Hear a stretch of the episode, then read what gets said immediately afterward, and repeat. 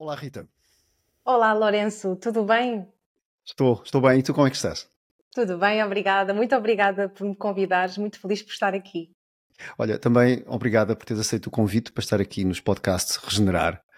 E, e olha, eu geralmente começo por perguntar aqui um pouco o teu percurso, não é? E já vamos falar do que é que tu fazes. Um, isto estará também descrito na, na, na intro do podcast. Mas eu gostava de saber como é que tu chegas um, à, tua prática de yoga e como é que efetivamente isso te trouxe, não é? Qual foi o caminho de A para B que tu foste realizando uh, para chegar até aqui? Certo. Um, é uma história longa, se nós formos a pensar, mas tudo começou com uma necessidade muito grande dentro de mim de conseguir cuidar do meu corpo físico e mental uh, e fazer disso também um estilo de vida. E um, no, um, o que aconteceu foi basicamente um, eu sempre fui uma pessoa muito ativa durante toda a minha vida. Uh, e sempre pratiquei desporto, sempre uh, gostei de fazer muitas artes, sempre gostei de fazer trabalhos com as minhas mãos uh, e sempre tive um, um, gosto de terapias alternativas que pudessem promover a minha saúde e o meu bem-estar. Eu, quando eu era mais jovem, eu fiz uma formação de produção de cinema, que não tem nada a ver com o que eu faço hoje em dia. uh, no início da minha vida adulta, por necessidade, porque o tempo não para, eu fui trabalhar na área da restauração e, como muitos podem calcular, é uma área muito intensa, uma área muito cansativa. Uh, e naquela fase da minha vida eu não tinha não tinha muitos objetivos profissionais e simplesmente fui na onda porque eu gostava daquilo que estava a fazer, fazia sentido na altura e decidi que era aquele o meu percurso que eu, que eu iria fazer para a minha vida. Passei uns anos a viver no estrangeiro, a ter novas oportunidades uh, e quando eu voltei a Portugal foi quando eu comecei a crescer um bocadinho mais na minha carreira da restauração e comecei a ter outras responsabilidades e a trabalhar um pouco mais. E chegou um ponto da minha vida, com 27 anos de idade, uh, em que eu já estava a entrar num, num, processo em que estava muito para baixo, estava a começar a entrar numa grande depressão e hum, começou-me a bater o cansaço. E eu fiquei muito assustada, porque eu pensei: caramba, como é que é possível com 27 anos de idade, super jovem, eu estar cansada? E foi um momento em que eu comecei a, a, criar uma história na minha cabeça. Eu olhei para a Rita daqui a 10 anos, que naquele caso seria com 37 anos, e comecei-me a fazer perguntas. É isto que tu queres para a tua vida? É, Consegues-te a ver a fazer este trabalho por mais 10 anos? Se tu estás cansada agora, como é que tu vais estar daqui a 10 anos? E isso na altura assustou-me muito, muito, muito. Eu não sabia muito bem porquê, mas algo me disse que eu não podia estar a, a trabalhar naquela área já não me preenchia, tinha um, um, vazio por dentro, apesar de gostar do que estava a fazer, já não tinha o mesmo brilho nos meus olhos e tinha que fazer alguma coisa. Eu fiz vários tratamentos, desde psicólogos e tratamentos alternativos, para tentar me encontrar, porque eu estava completamente sem rumo, sem meta, não sabia muito bem o que é que eu ia fazer.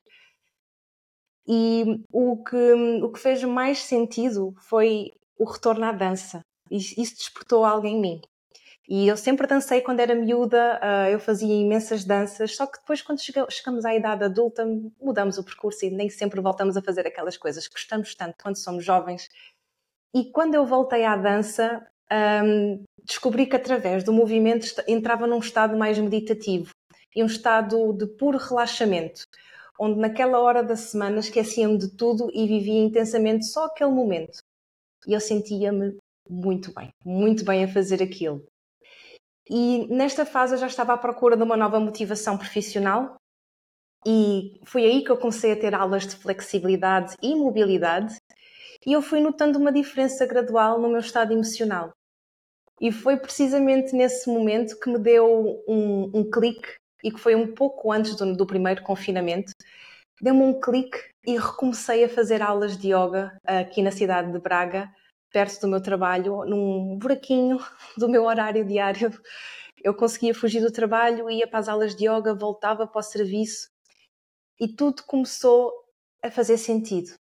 E foi a partir daí que eu quis uh, aprofundar os meus conhecimentos num âmbito pessoal, porque eu sentia que eu não estava a viver a vida que eu poderia viver e eu sentia que a minha saúde mental estava muito para baixo e sentia uma grande força de querer eh, mudar quem eu era, como é que eu vivia, como é que eu levava os meus dias.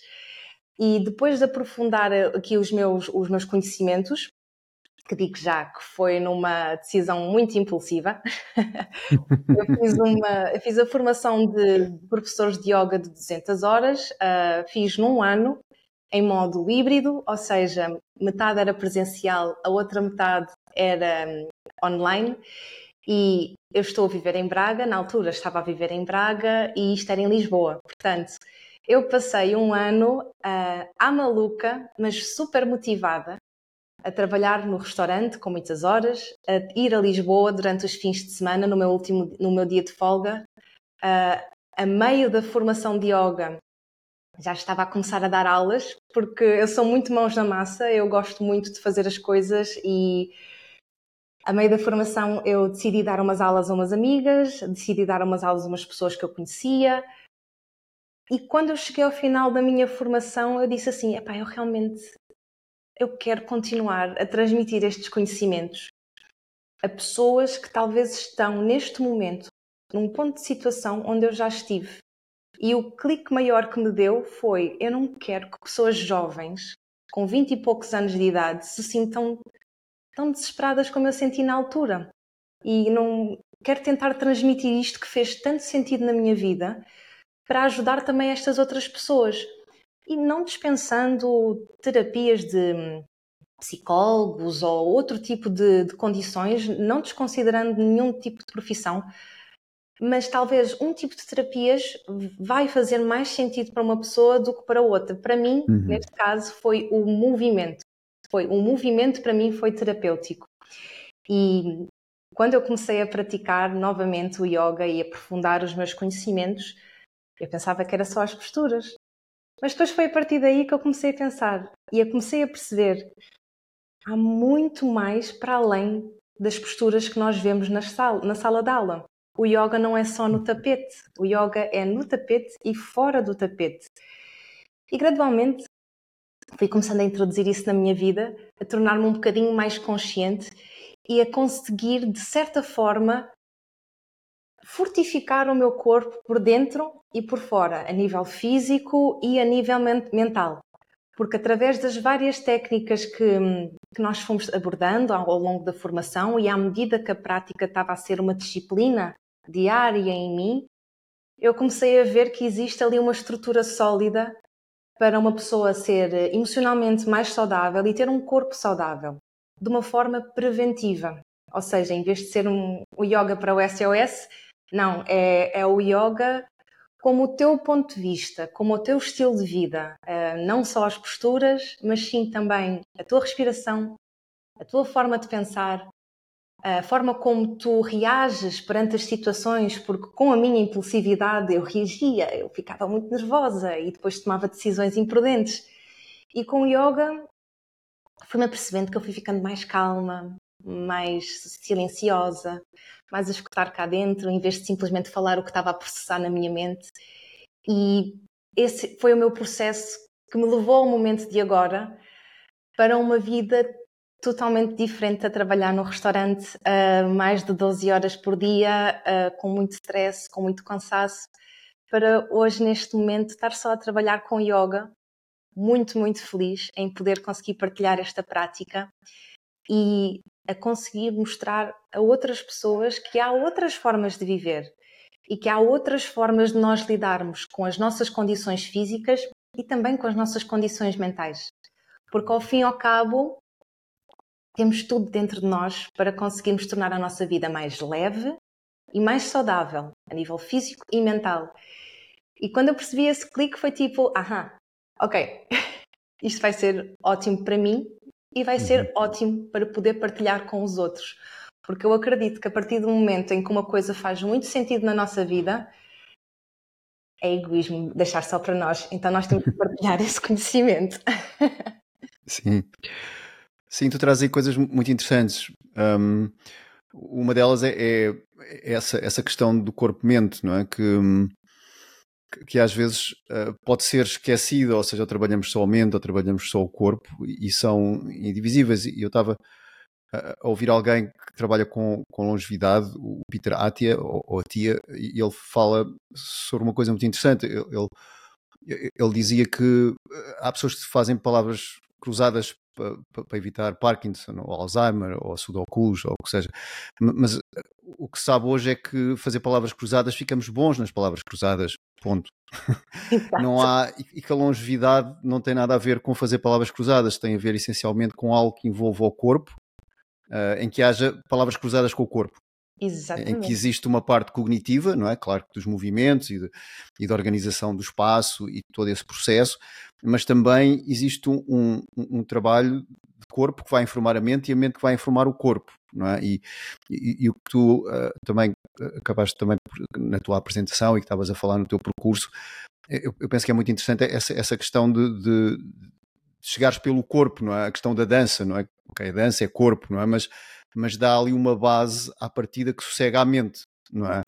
E, e, e, depois também daquilo que tu estavas a dizer, desta questão toda de que uh, foste ficando forte por fora e por dentro, não é? Desse, de, exatamente, não é? que essa é, é um bocado a resiliência não é? Quando há ser forte por fora e por dentro, podemos ser fortes por fora ou ser fortes por dentro, mas quando conseguimos ligar aqui os dois aspectos, é, é, é efetivamente o, o, melhor dos dois mundos, não é? E que na tradição, quer oriental, seja ela indiana ou chinesa, é, é um pouco por aí.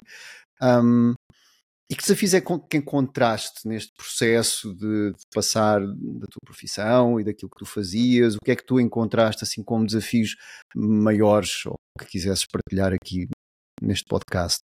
Eu admito que para além de todos os desafios que qualquer pessoa que queira mudar de carreira tenha, uh, hum. Do medo, da insegurança, da estabilidade, do será que é tarde demais para eu mudar? Para além disso tudo, que eu acho que é normal toda a gente ter esse tipo de pensamento, foi mais o estado em que eu estava, no momento em que eu quis mudar, tinha uma força muito grande dentro de mim que, que estava a gritar cá para fora, a dizer que deixa de ser assim, temos que mudar a vida. Mas uh, o maior problema que eu enfrentei foi a minha autovalorização.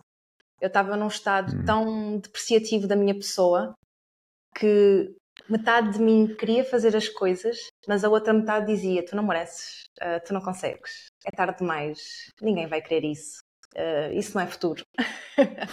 Todo esse tipo de pensamentos passava na minha cabeça e durante muito tempo, reconheço isso hoje agora, durante muito tempo era esse tipo de pensamentos de autossabotagem que me prenderam e que me proibiram de fazer tantas coisas que hoje em dia eu sei que é possível.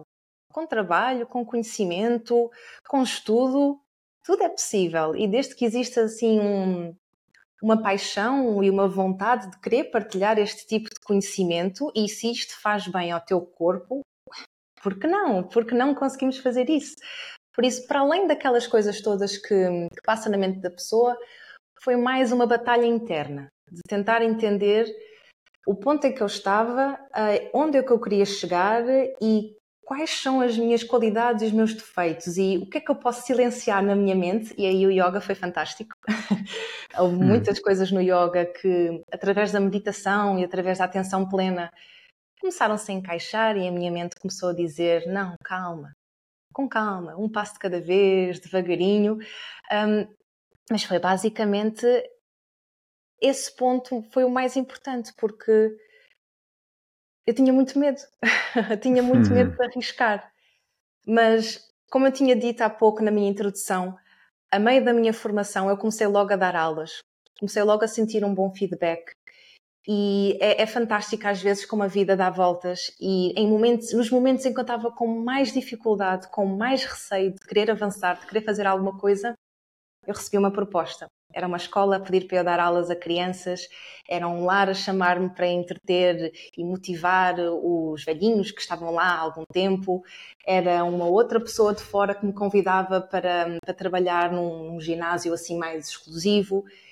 E eu fui começando a pensar assim: caramba, se a vida está-me a proporcionar estas coisas todas, se as janelas estão-se a abrir todas, significa que alguma coisa está certo, isto faz sentido. Uhum. Então, gradualmente ao longo do ano, eu fui perdendo um bocadinho essa reticência, digamos assim. Uh, e foi isso mesmo que, que me obrigava sempre a querer crescer. Tanto que um, assim que eu terminei a, a, formação de yoga, eu fiz a formação de yoga do riso e neste momento estou à procura de outro tipo de cursos também que possam e que façam sentido para, para a minha área, para eu conseguir partilhar o conhecimento com mais pessoas, porque quando eu comecei a fazer a formação, eu era uma pessoa, e ainda sou, uma pessoa muito lógica, muito pragmática, tudo no sítio, as coisas têm um, uma coisa certa a se fazer, nada pode desviar do sítio. E agora eu dou por mim num outro estado mais relax. E está tudo bem, está tudo certo na mesma. Sim. E tu, e tu, trazes também aqui uma coisa que eu também um, ressoo com isso, não é? E eu lembro quando comecei a, dar aulas de Qigong, também perguntei ao meu professor: Olha, eu posso dar aulas de Qigong? E ele disse: Ok, podes, mas tens de me prometer uma coisa. E, e o que ele me disse foi: Tu, e é assim que se faz tradicionalmente, ele fez um parente, não é? As pessoas que sabem menos, as pessoas que sabem menos recebem aulas daqueles que sabem um bocadinho mais. É? Portanto, ele disse: Tu vais começar a dar aulas, mas tenta sempre manter-te a saber um bocadinho mais do que aquelas pessoas que estás a dar aulas. É?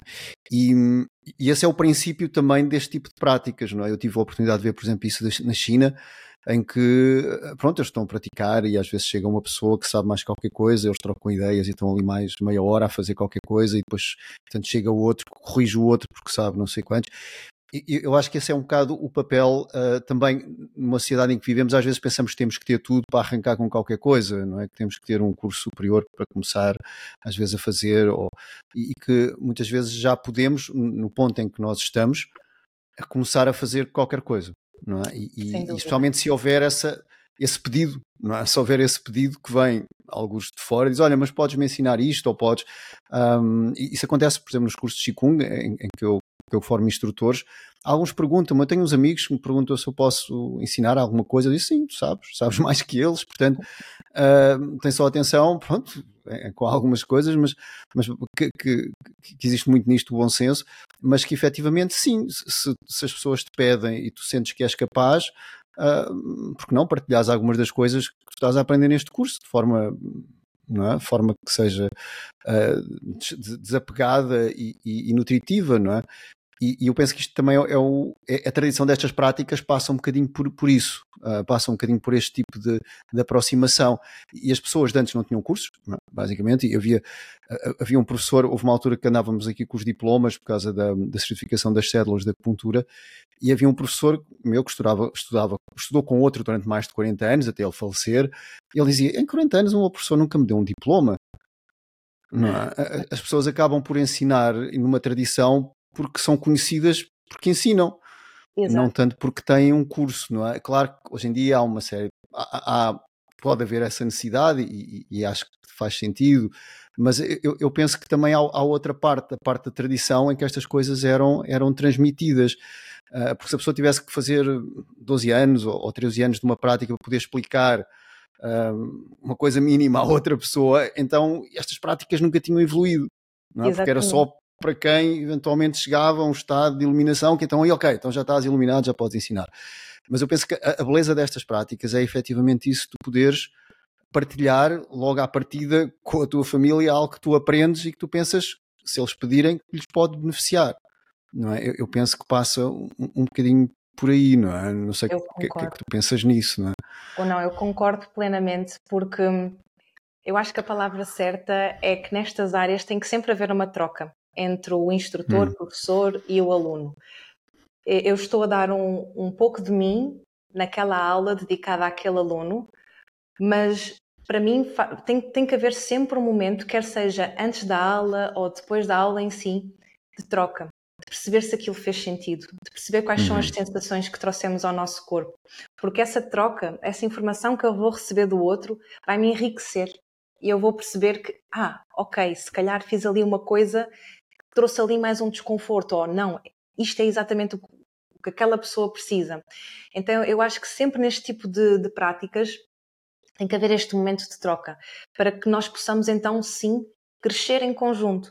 E o que tu estavas a dizer uh, faz todo sentido, porque aqui na, na, prática de yoga, quando há muitos, muitos, muitos tempo, muito tempo atrás o yoga surgiu, ele surgiu exatamente assim, foi de boca a boca, de guru para, para aluno, não é?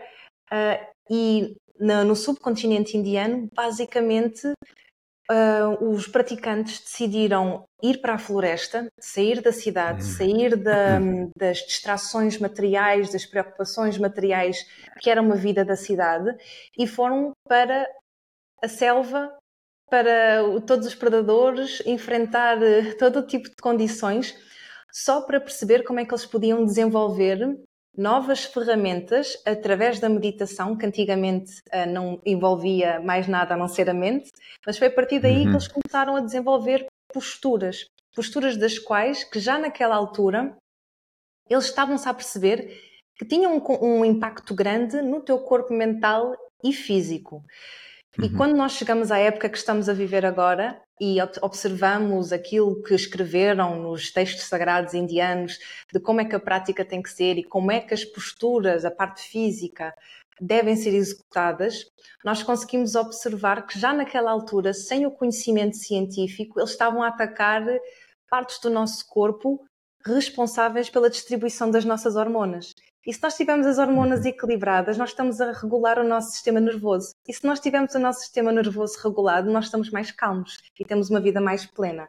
E todos os nossos órgãos internos começam a trabalhar de uma forma mais equilibrada. Então, quando eu olho para trás, eu fico simplesmente maravilhada. Como é que é possível que aquelas pessoas sem recursos, sem computadores, sem absolutamente nada, só através de muitas horas dedicadas a estudar e a pensar como é que eu posso fazer as coisas de uma forma diferente, conseguiram chegar a conclusões que na atualidade conseguimos olhar e dizer isto, esta prática é boa não só para o corpo fisicamente, mas também para a nossa mente, porque afeta diretamente o nosso sistema nervoso. E é uhum. é por isso que eu acredito que toda a gente devia fazer um bocadinho de yoga. E eu sei que hoje em dia nas escolas está cada vez mais um, ativa o yoga e o mindfulness para as crianças, mas eu acredito que devia de ser obrigatório, porque se começarmos com esta sementinha de mindfulness quando nós estamos uh, com 4, 5 anos de idade, imagina como é que vai ser uh, um, o povo humano daqui a duas, três décadas. Se calhar vai ser um, um, uma civilização emocionalmente muito mais controlada, que vê com as coisas com mais clareza, se calhar o mundo seria um bocadinho diferente. Uhum. Sim, mas se calhar já ouviste falar, há uma, uma associação em França, a RI, R-Y-E, um, Research Yoga Education, é, Education, Research and Yoga Education, é melhor do que em francês. Um, mas eles, eles, nos anos 70, já pintavam mandalas nas salas de aulas.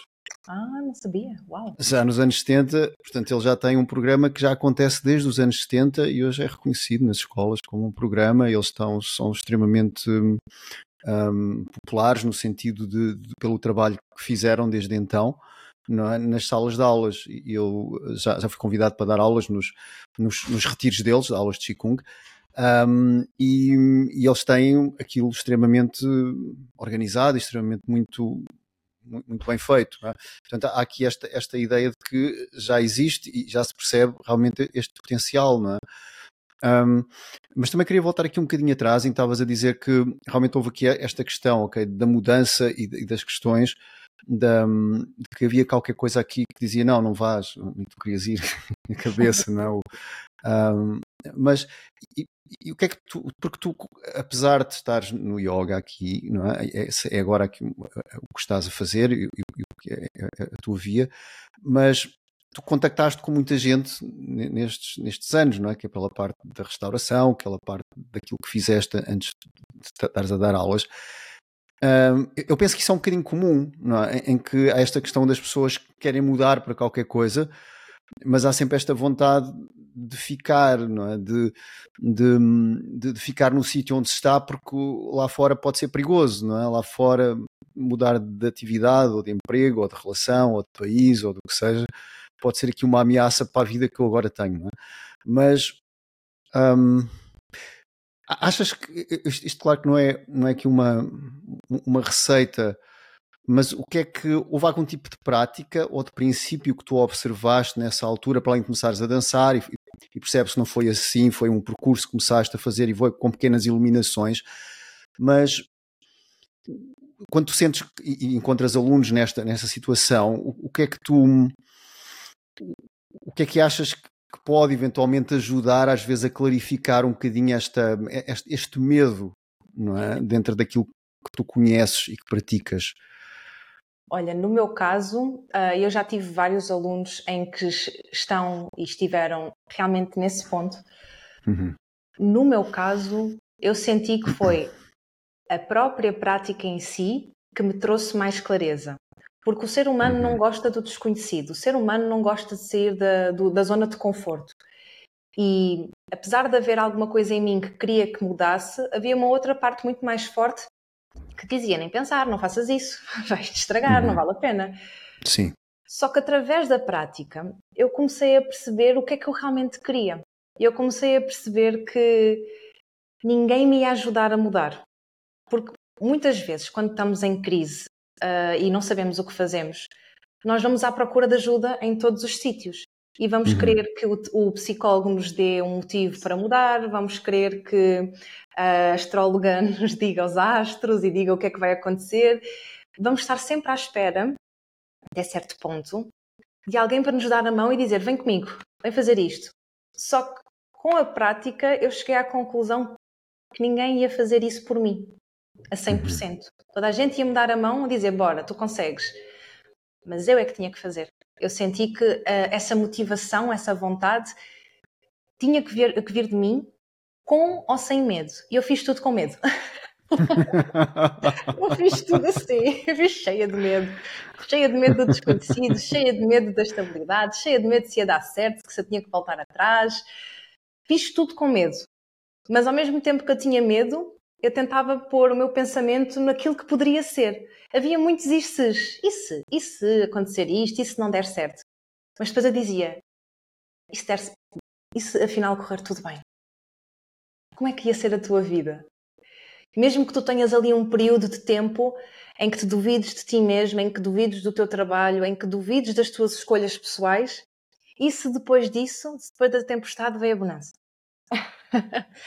e foi a partir daí que eu peguei nesse tema e disse: Ok, uh, nas minhas aulas, no meu novo trabalho, eu não quero ser uma professora de Power Yoga ou Hot Yoga do ginásio. Não, não, eu quero ser aquela professora de yoga que te deixa à vontade e que te quer fazer abordar as tuas questões interiores. O que é que tu queres? Quais são as tuas qualidades? Quais são os teus defeitos? Quais são as tuas inseguranças?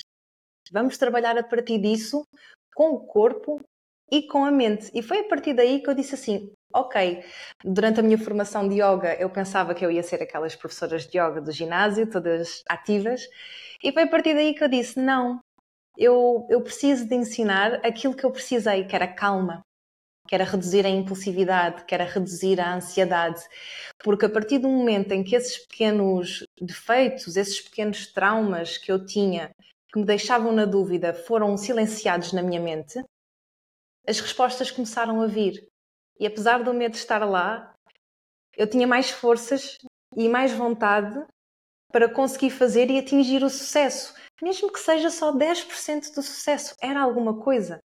Eu estava sempre a usar o meu medo como combustível. É um bocado feio dizer isto, mas é verdade. Eu era como se fosse bala para canhão. Eu simplesmente tinha medo, ok, consciência de que estás com medo, pensa numa hipótese A, B, C, plano A, B, C e bola para a frente. Bora, faz. Se der errado, faz outra coisa. Sim, e, e, e isso, essa ideia do, do, medo, é tem que haver uma força que nos motiva, não é? Às vezes pode ser quase uma força de sobrevivência, não é? Mas, mas o que é fato é que um, é, é um bocadinho esta ideia, eu tenho medo, mas vou e, e vou tentar mudar qualquer coisa. Mas tu falaste aqui há pouco, ok, eu não quero ser uma professora de hot yoga, mas um, qual é o, o, o, tipo de yoga que tu praticas? Isso é também algo que eu queria que tu explorasse um pouco melhor, porque eu, eu nunca tinha ouvido falar daquilo que tu fazes e gostaria que explicasse um bocadinho melhor. É, é por falta de cultura minha que eu estou mais ligado ao Qigong. Certo que é, outras pessoas fazem yoga, vai dizer, ah, não sabe, coitado. Mas é, é, é mais a minha área que é o Qigong, portanto não é tanto do, do yoga, mas provavelmente eu gostava que explicasse um pouco mais o que é que tu fazes uh, a nível de estilo e de prática, o que é que define essa prática das outras. Claro, e com muito prazer. Olha, como tu sabes, uh, o, o, yoga existem registros de que o yoga existe há mais de dois mil anos atrás. Por isso, o yoga é muito, muito antigo. Uh, a linha que eu trabalho, porque existem linhas, vários estilos, digamos assim, a linha que eu trabalho é uma linha chamada de yoga terapia que eu gosto de explicar às minhas alunas que é como se fosse uma linha contemporânea mais recente do yoga, porque não surgiu há dois mil anos atrás, surgiu há, há pouco tempo, digamos assim, comparado com a, a vida do yoga neste momento, surgiu há pouco tempo. Basicamente, o, existem as linhas tradicionais do yoga e cada linha tem as suas especificidades e tem uh, determinados exercícios que têm que ser feitos em determinadas sequências, em determinadas ordens e nem todas as linhas de yoga vão ser adaptáveis para todo o tipo de pessoas. Existe, que já deve ser ouvido, Hatha Yoga, Sivananda Yoga, Iyengar Yoga, depois as mais contemporâneas, Yin Yoga, que surgiu na década de 60, se não estou em erro. Um, tens o Flow, a Vinyasa, um, existem muitas linhas. Yoga terapia é uma linha que não dispensa o conselho médico, é um complemento. O yoga sempre foi, mas a yoga terapia é mesmo uma linha mais, como o nome indica, terapêutica, em que nós abordamos todas as linhas tradicionais de yoga, tiramos o melhor delas e personalizamos as nossas aulas, quer sejam a nível de grupo, quer sejam a nível particular, para as necessidades daquelas pessoas naquele momento. Ou seja, muitas vezes acontece, provavelmente contigo nas tuas aulas também deve acontecer. Às vezes estás num grupo e tens uma senhora que partiu a anca, tens um senhor que tem tensão alta, tem ali aquele senhor que tem um problema no pé e a prática de grupo começa a ser um bocadinho um, diferente, não é? Temos que adaptar para toda a gente. Uhum. No caso da yoga terapia, é muito mais fácil e principalmente o estilo de, de exercícios que eu passo são mesmo feitos para serem adaptados a cada pessoa. E eu costumo até brincar e dizer assim: eu não estou à procura de perfeição, porque perfeição não existe. Eu sou completamente contra a perfeição. Acho que é muito mais bonito sermos imperfeitos e autênticos. E nas práticas que nós fazemos, nós tentamos estar sempre o mais confortáveis possíveis e olhar para dentro e tentar perceber qual é que é o meu limite, até onde é que eu consigo ir hoje. Hoje eu não consigo ir tanto como fui ontem, por algum motivo é o que é que se passa. É uma linha uh, mais de introspeção, onde uhum. nós pegamos em vários exercícios, nenhuma ala é igual, porque nós não somos iguais todos os dias, há dias que estamos mais para cima, outros dias que estamos mais para baixo, e é uma linha ao qual eu realmente me apaixonei, porque contrariamente uh, como outras linhas, como eu estava a dizer, Power Yoga, Hot Yoga, são linhas que faz-te suar um bocadinho mais, são fisicamente um bocadinho mais intensas. E isso fascinava-me, porque como eu disse inicialmente, eu fui pelo movimento, eu comecei o meu processo pelo relaxamento através da dança e do movimento, mas ao longo da formação eu fui-me apercebendo que eu não podia praticar aquilo que eu gostava sempre. Eu tinha que praticar aquilo que eu precisava. E eu precisava de acalmar a mente. E estranhamente eu passei a amar as linhas mais sossegadas, mais tranquilas, mais relaxantes. Inclusive, eu comecei a fazer a prática meditativa de Yoga Nidra, que é um, o, o sono yógico, que é um relaxamento hum. profundo, que no mínimo deve ser de 30 minutos, mas nas minhas aulas eu gosto de fazer uma hora ou uma hora e meia, porque é espetacular. e todas, todas estas ferramentas que gradualmente, à medida que, que eu fui utilizando para mim e que eu fui introduzindo nas aulas, foram ferramentas que cada vez mais estavam a vincar o meu caminho e a dizer esta linha é espetacular, esta linha não põe ninguém de fora e eu, eu posso conseguir ajudar desde meninas que querem perder peso, a pessoas com dificuldades emocionais, a pessoas em recuperação, meninas em parto, pós-parto. Então, esta linha que mais uma vez não dispensa de, de, do aconselho médico, eu estou sempre a, a tentar verificar como é que eu posso ajudar a promover o conforto uh, e o bem-estar do, do, meu aluno, uh, em como se fossem acompanhamento com outras coisas que o meu aluno faz. Tenho alunos que fazem pilates, tenho alunos que fazem qigong. então é, é uma prática complementar, mas com um intuito mais uh, terapêutico. Eu não fico aqui à espera das minhas alunas fazerem posturas bonitas. Uhum. Eu, e eu estou sempre, sempre, sempre a dizer isso nas minhas aulas. Eu quero que vocês se sintam bem. Porque eu sei que a partir do momento em que vocês estão no vosso nível, vocês vão se sentir muito mais confiantes de continuar amanhã e de continuar e de avançar e até chegarem a um ponto em que a prática já não é a prática, a prática está toda cá dentro. Então tu já não uhum. vens à aula para te alongar, tu vens à aula para ter o teu momento que este é o teu momento. É uma prática super, super personalizada e, na minha opinião, apesar das aulas de grupo, e no meu caso eu dou aulas de grupo pequeninas porque eu acho que é isso que faz sentido, 5, 6 pessoas, não mais do que isso.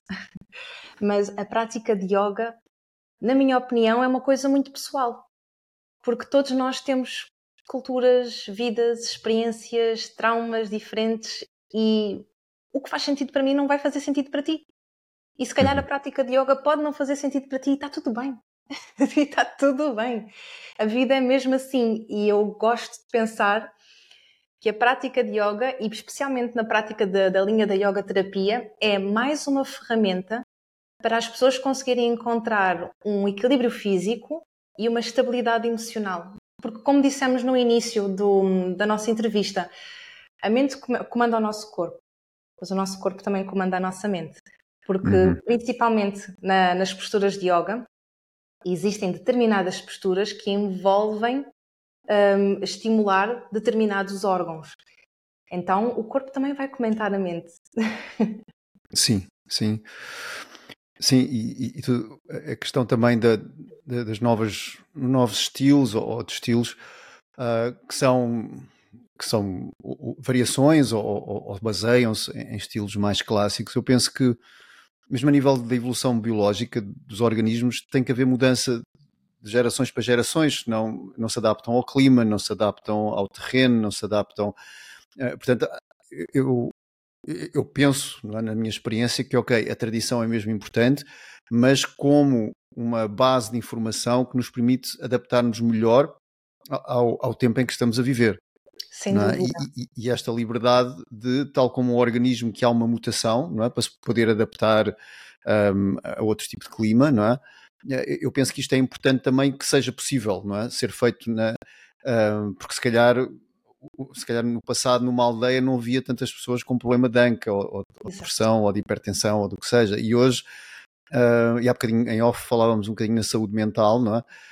Um, hoje existe desde físico, coisas físicas a mentais, que são, acabam por ser sempre a mesma coisa, ou seja, ser sempre a raiz física e mental é, é a mesma, não é? Portanto, há aqui apenas algumas variações, mas, mas de qualquer maneira há efetivamente aqui uma necessidade de adaptar é? até aos sistemas nervosos, não é? De, de, de, de, que, portanto, um sistema nervoso que faça um. E há sistemas nervosos que aguentam realmente, como tu disseste, o Power Yoga ou, ou um Ashtanga ou uma coisa assim, dentro das práticas, dentro das práticas uh, mais clássicas, mas há sistemas nervosos que não, que não estão capazes, não é? Que não estão capazes.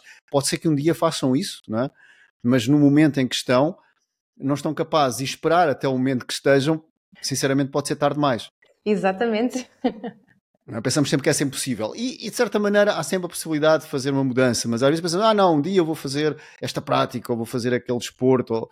mas dá para B existe o A1, o A2, o A3, não é? E, e eu, eu penso que práticas, e eu trabalho com ciclo terapêutico também, e, e trabalho com, também com esta ideia de, da importância de trabalhar um a um com as pessoas e trabalhar, uh, ah, um, pelo menos ir às necessidades que cada pessoa tem, e, e penso que isto são varia, variantes uh, muito importantes também, que, que, que podem.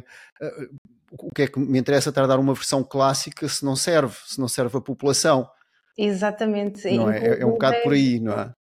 E, inclusive, muitas vezes eu, eu, dou aulas e encontro numa situação em que eu tenho uma aluna que tem uma perna maior que a outra, uma outra aluna que tem um problema no, no, ombro e não pode fazer os mesmos movimentos. Então, quando eu digo que a prática é adaptável, é mesmo adaptável, com, com ou sem acessórios. Eu, eu tento não uhum. usar acessórios e em vez de usar uma fitinha, eu digo segura a roupa atrás, não há problema, tenta chegar com as mãos lá atrás, não há, não há stress, mas nenhum corpo é igual. Então não faz sentido, muito bem que tem que haver uma tradição e tem que haver um certo Exato. respeito à, àquilo que foi passado ao longo dos anos. Mas como eu costumo brincar e dizer, estamos em 2023, as coisas mudam, as coisas mudam, as pessoas têm uma outra mentalidade e neste momento as pessoas de hoje em dia têm uma necessidade mental diferente do que as pessoas de há 100 anos atrás ou há 200 anos atrás. E no que toca à sustentabilidade do nosso corpo, eu acredito eh, em qualquer linha de yoga e também na linha de yoga terapia, que temos que desenvolver esta disciplina, porque não vem de um dia para o outro, temos que desenvolver uma disciplina de autocuidado e de autoavaliação daquilo que nós estamos a sentir por dentro. Porque se nós não, se nós não nos conhecermos e não sabermos quais são os pontos que nos fazem estressar, digamos assim, nós não vamos ter as ferramentas necessárias para conseguir ter uma vida equilibrada. E eu costumo muitas vezes dizer o seguinte: hoje em dia, as pessoas, principalmente as pessoas que vivem na cidade, estão a correr contra o relógio, comem mal, dormem mal, têm imensos traumas de criança e de adolescência, têm problemas com o marido, problemas com a filha, problemas com a avó, com tudo mais. As pessoas andam anos e anos e anos a viver mal, com más posturas, com maus hábitos, uh, com problemas na cabecinha, macaquinhos na cabeça. E depois o que é que acontece ao longo de décadas assim? Depois o que é que acontece muitas vezes é que surgem problemas físicos. e, na minha opinião, pode ser um conjunto de fatores, mas o nosso sistema nervoso está, está envolvido nesta situação, porque se nós andamos constantemente estressados, em modo de luta ou fuga, sempre com o coração a bater e sempre nervosos por alguma coisa, o nosso corpo, o nosso sistema nervoso, não está a deixar com que os, nossos, com os nossos sistemas internos estejam a trabalhar como deve de ser. Então, se os nossos órgãos internos estão a trabalhar a mínimos durante muito tempo, como é que é possível nós, ao longo do tempo, termos uma boa saúde? Como é que é possível jovens de 20 anos que só comem fast food e não fazem atividade física, quererem ter uma boa saúde aos seus 40. É muito difícil, a não ser que tenha uma genética fantástica, mas é muito difícil. Uhum. Então eu acredito que a sustentabilidade do nosso corpo não tem que ser intensa, mas tem que ser um hábito que tem que ser criado desde sempre, desde quando somos pequeninos, de querer fazer uma atividade física, de querer ter um momento do dia em que estamos caladinhos a pensar o que é que se passa na nossa cabeça, de, de ter um hobby que nos deixa totalmente mergulhados numa, numa atividade que no meu caso foi a dança, não é? Para realmente percebermos o que é que nós queremos para a nossa vida e como é que a nossa mente funciona, porque tal como o corpo, somos todos diferentes cá dentro, temos todas formas diferentes de pensar e eu acredito com, com as práticas de yoga que as nossas emoções é como se fosse uma antena, é como se fosse um radarzinho na nossa cabeça. Então, a uhum. partir do momento em que sentimos medo, raiva, desconforto de alguma coisa, alguma coisa está errado. Ou, é, ou aquela situação não é para nós, ou nós não estamos a fazer a coisa certa. E nos momentos em que nós estamos bem, felizes, a viver um, uma, uma fase da nossa vida muito boa, então aí as coisas estão a correr bem, aí nós estamos uh, condizentes com aquilo que realmente nós queremos. Então é um trabalho árduo e constante o yoga, de uma autoavaliação e de um autocuidado e também acaba por ser um, um, um auto-amor, que é aprendermos quem é que nós somos e o que é que nós viemos aqui fazer. E eu sou muito prática, eu não fico à procura de missões de vida, mas é importante todos nós sabermos, ok, eu quero para a minha vida ser assim, assim, assim, ter isto, isto e aquilo. Mesmo que seja coisas fúteis. É importante termos esses objetivos, porque é isso que nos move e é isso que nos vai dar aquela força para querermos cuidar de nós e cuidar da nossa saúde. Porque imagina, tu queres ter muito dinheiro, queres ser multimilionário, mas tu não vais conseguir ser multimilionário do zero se tu não conseguires cuidar do teu corpo para trabalhar muito, por exemplo. É por isso que temos que ter sempre esse cuidado um, através da prática e também como se fosse alguma outra prática como o Qigong, de conseguirmos trazer um, um, equilíbrio ao nosso corpo, que é o mais importante, porque a partir do momento em que nós trabalhamos o corpo, vai afetar a nossa mente. E a partir, da mente, a partir do momento em que a nossa mente está mais clara, tudo o resto fica mais claro. E toda a vida fica um pouco mais leve. Sim, sim. E, e realmente voltando aqui um bocadinho esta ideia, não é? E podemos sempre começar quando queremos, não é? Não, não é preciso, como eu estava a dizer há bocado, não é? E, e a vantagem também destas práticas tradicionais, na sua essência, é podemos começar exatamente onde estamos, é? E, e por isso alguns, algumas práticas, eu lembro quando fiz o, o, o Mindfulness, o programa de oito semanas, eu lembro-me que as primeiras duas semanas a prática é estar deitado 40 minutos. É? é isso, é, é onde a pessoa está quando está com, com, os níveis de stress elevados. Então, ok, deitado no chão, 40 minutos, durante duas semanas. Adormece, não faz mal. Não é? Fica acordado, está tudo bem na mesma. É? E e, eu acho que realmente é, é, é importante este aspecto, não é? Que, tu há pouco referiste, não é? Que independentemente do sítio onde, onde, estamos, podemos efetivamente começar. E, e, também, eu não sei se concordas com isto ou não, mas, mas em relação à, à, história da humanidade, eu penso que sempre houve problemas com a mãe, com a avó e com a mulher e com os filhos, e sempre em algum nível, não é? Mas talvez houvesse uma comunidade mais de apoio, talvez houvesse mais natureza, um, e, e que eu penso que este tipo de práticas traz um bocadinho desses recursos que se calhar poderiam ser mais abundantes, ou, ou, se calhar não, as pessoas também se calhar morriam em stress no, no passado, não é? Mas hoje temos mais capacidade de, de conhecimento, hoje temos mais acesso e recursos uhum. para mudar isso, não é? E, não é?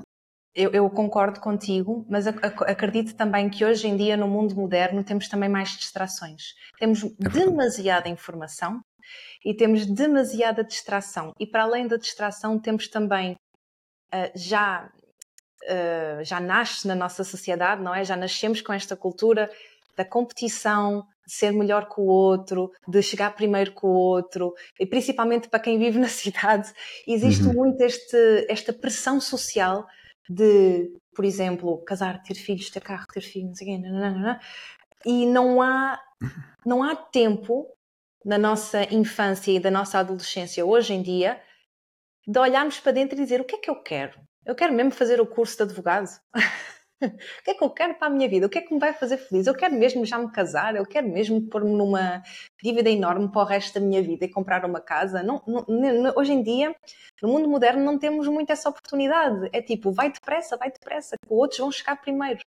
Então, eu acho que há época atrás realmente havia mais contato com a natureza, havia mais um sentido de comunidade em que as pessoas se queriam ajudar umas às outras. Hoje em dia, na cidade, cada um por si só, e quem vive nas cidades mais pequenininhas, nas vilas, já tem mais a sorte de sentir este sentido de, de comunidade.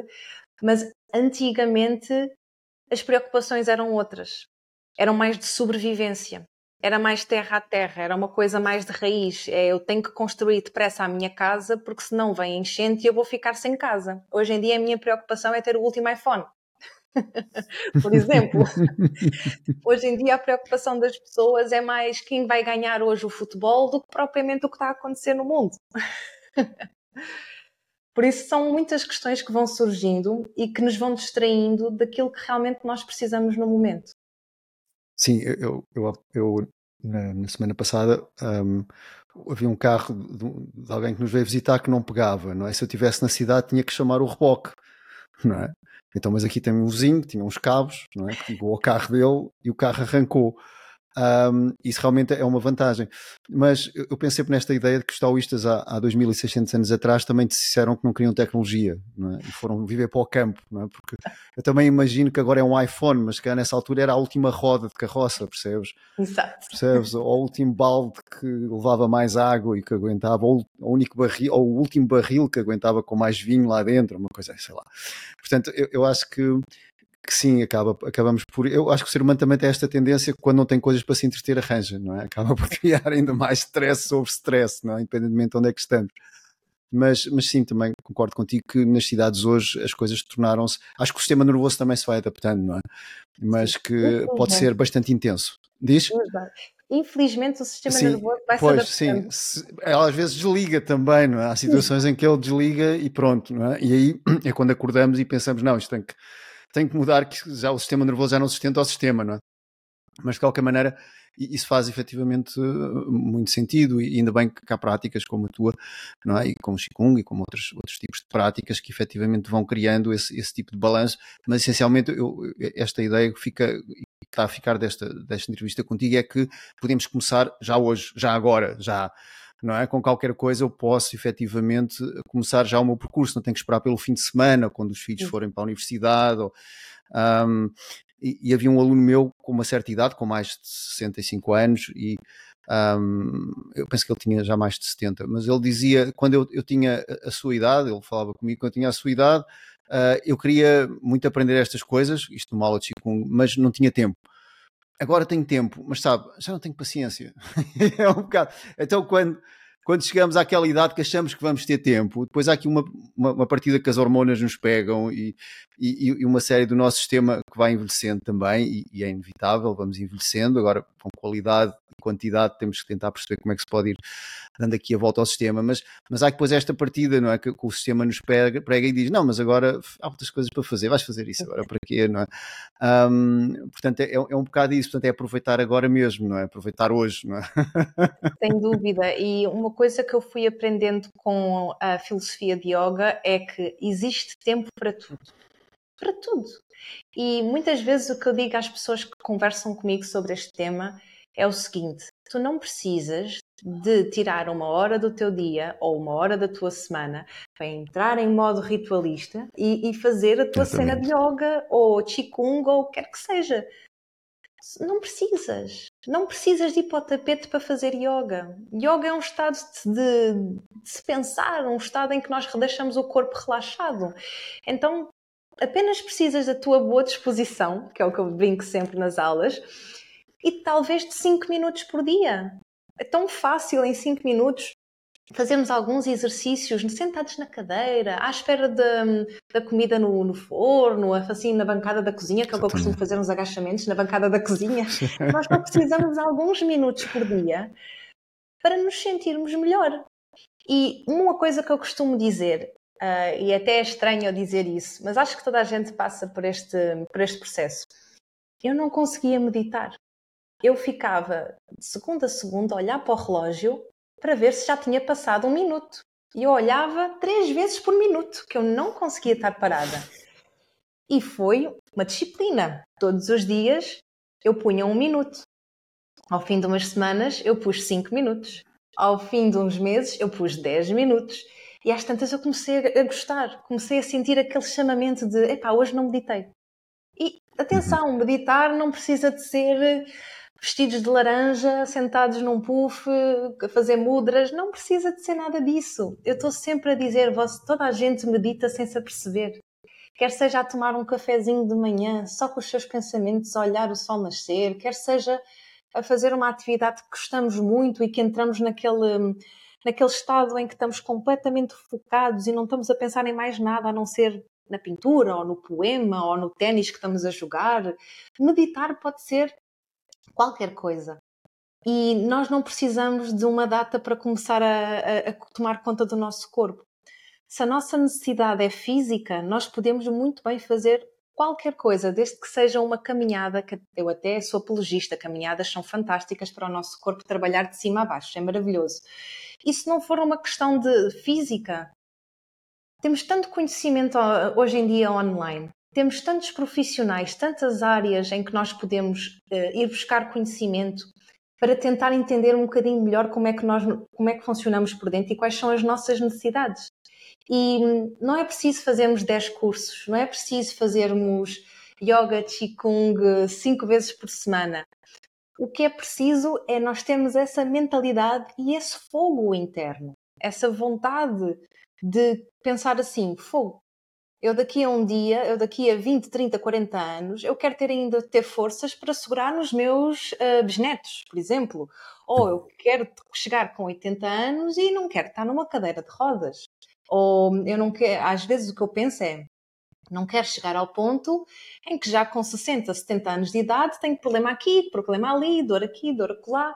Eu quero tentar ter uma vida consciente todos os dias um bocadinho, só um bocadinho, para conseguir eh, promover a minha saúde física e também a minha saúde emocional.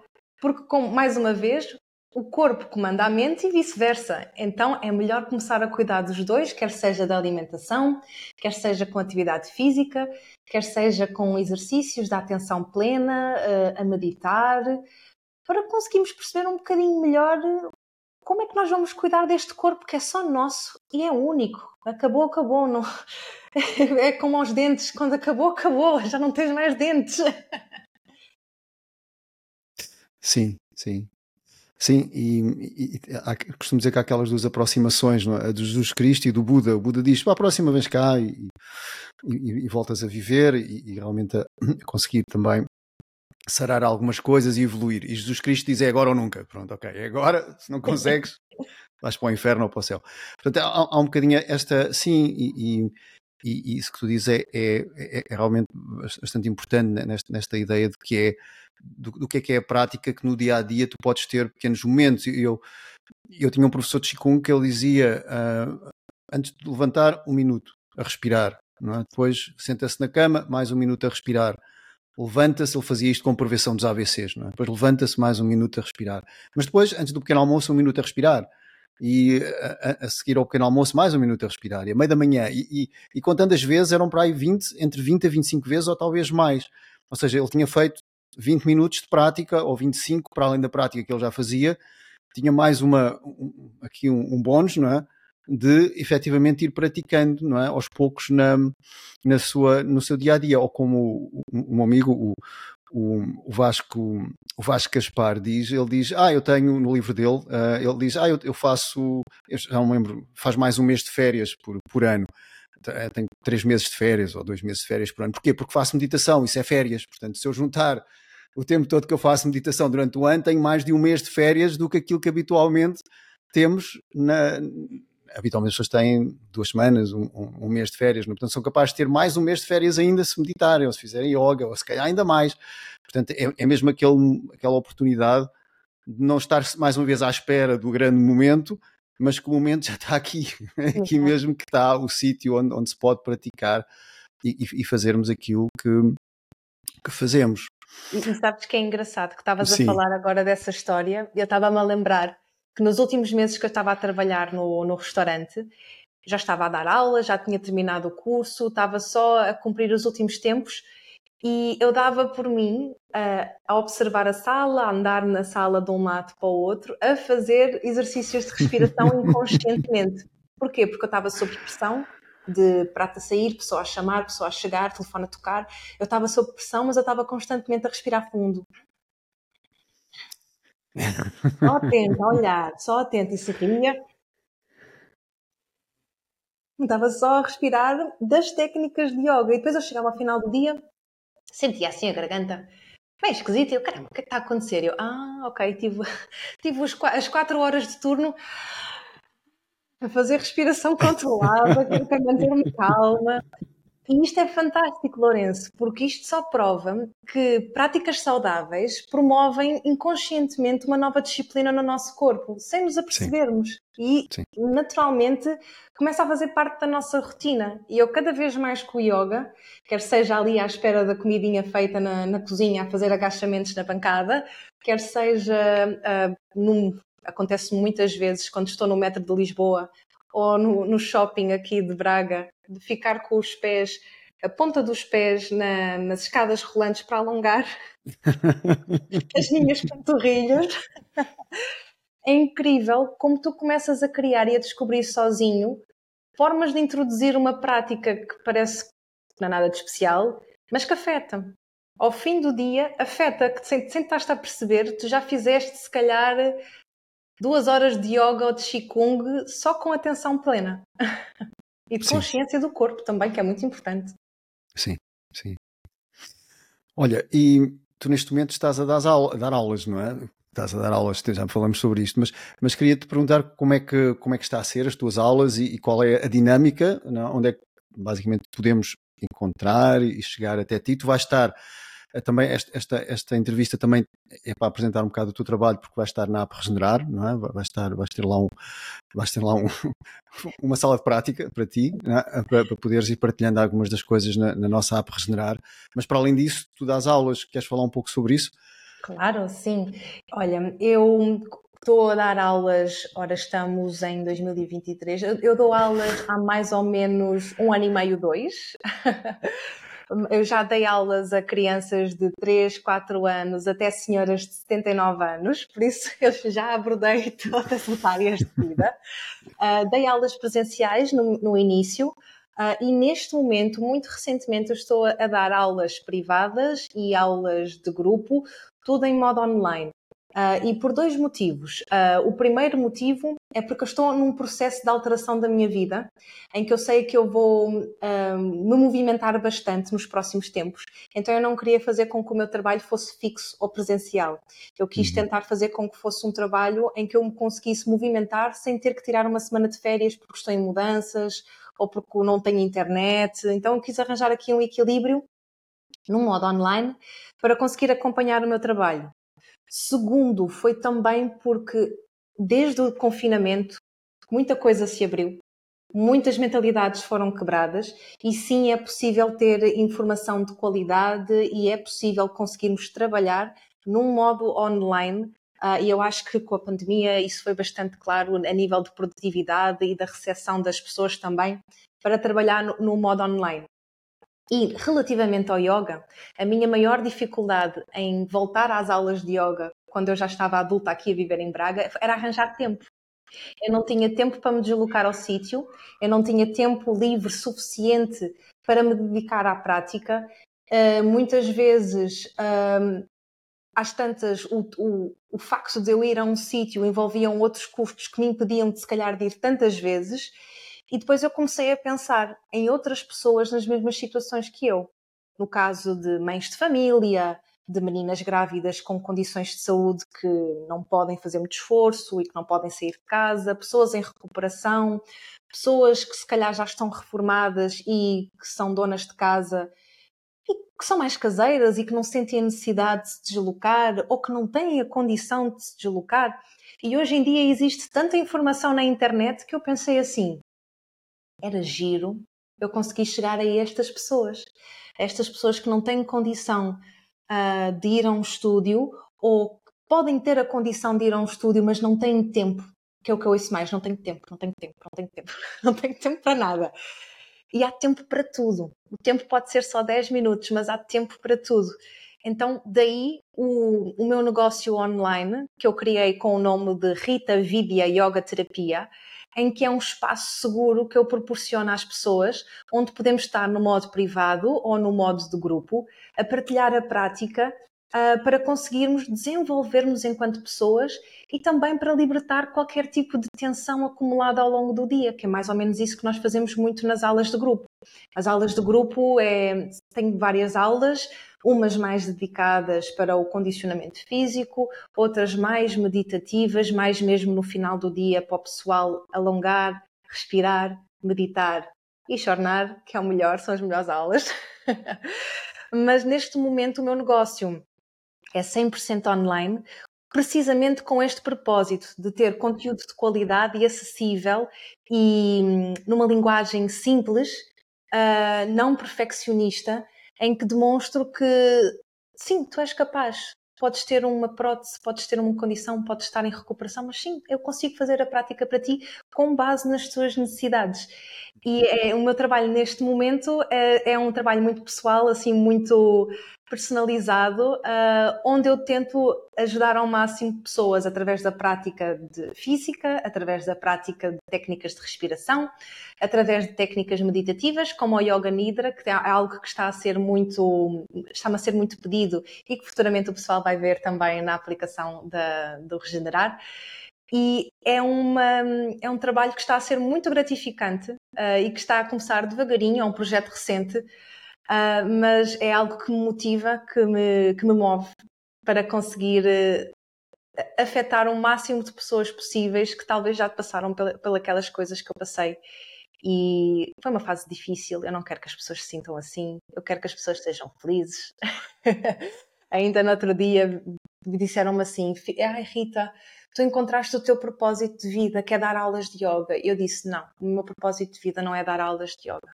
O meu propósito de vida é ser feliz. Eu só quero ser feliz. E eu quero te mostrar que tu também tens esse potencial. Temos tudo dentro de nós para sermos felizes. Temos é que fazer.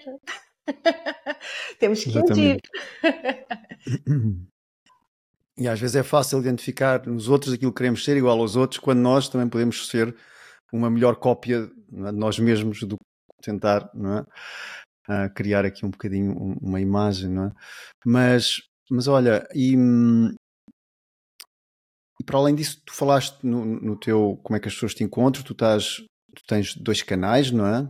Sociais, que, que, são, queres falar um pouco sobre isso? Nós depois vamos pôr também o link no, na, na, descrição do podcast, mas se calhar falares um pouco também sobre o teu trabalho nesse, nesse aspecto. Sim, claro. Olha, eu estou, eu estou neste momento presente nas redes sociais do Facebook e do Instagram.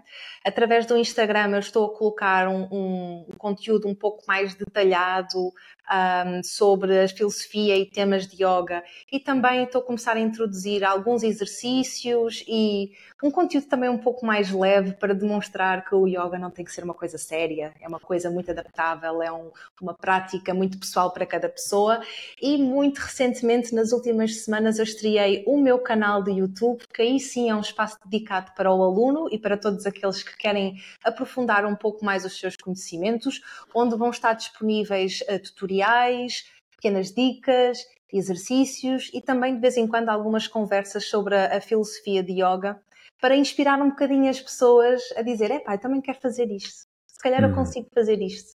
E principalmente com o conteúdo do YouTube, em que as pessoas podem pôr pausa quando querem, eu estou muito entusiasmada para ver qual é o resultado que vem a partir daí, porque eu quero começar a ver o feedback das pessoas e quero começar a mostrar que, apesar da tua idade, apesar da tua condição, também, também consegues, também conseguimos fazer isto. E podem-me todos encontrar através do nome Rita Vidya Yoga Terapia, uh, é, são todos uh, o mesmo nome. E futuramente também estou a planear o meu site, mas devagarinho, devagarinho, primeiras redes sociais.